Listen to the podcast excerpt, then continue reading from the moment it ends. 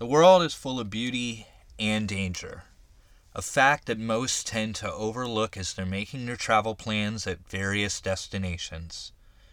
While many research and make plans for which restaurants and attractions they hope to visit, as well as where they're going to stay, many people tend to overlook some of the darker parts of each location.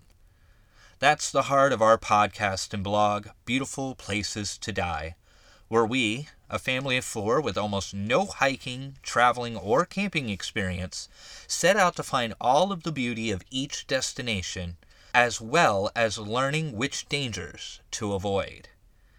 Join our family each week as we outline various places that we either have traveled or one day hope to explore, share a chilling but mostly fictionalized campfire story, and discuss a different urban legend, true crime story, or mystery associated with each place. Through this podcast, we hope to show listeners that while there is beauty and wonder to explore around us, there are also various ways that others have met with a grim fate. A fate that we hope to avoid as we explore beautiful places to die.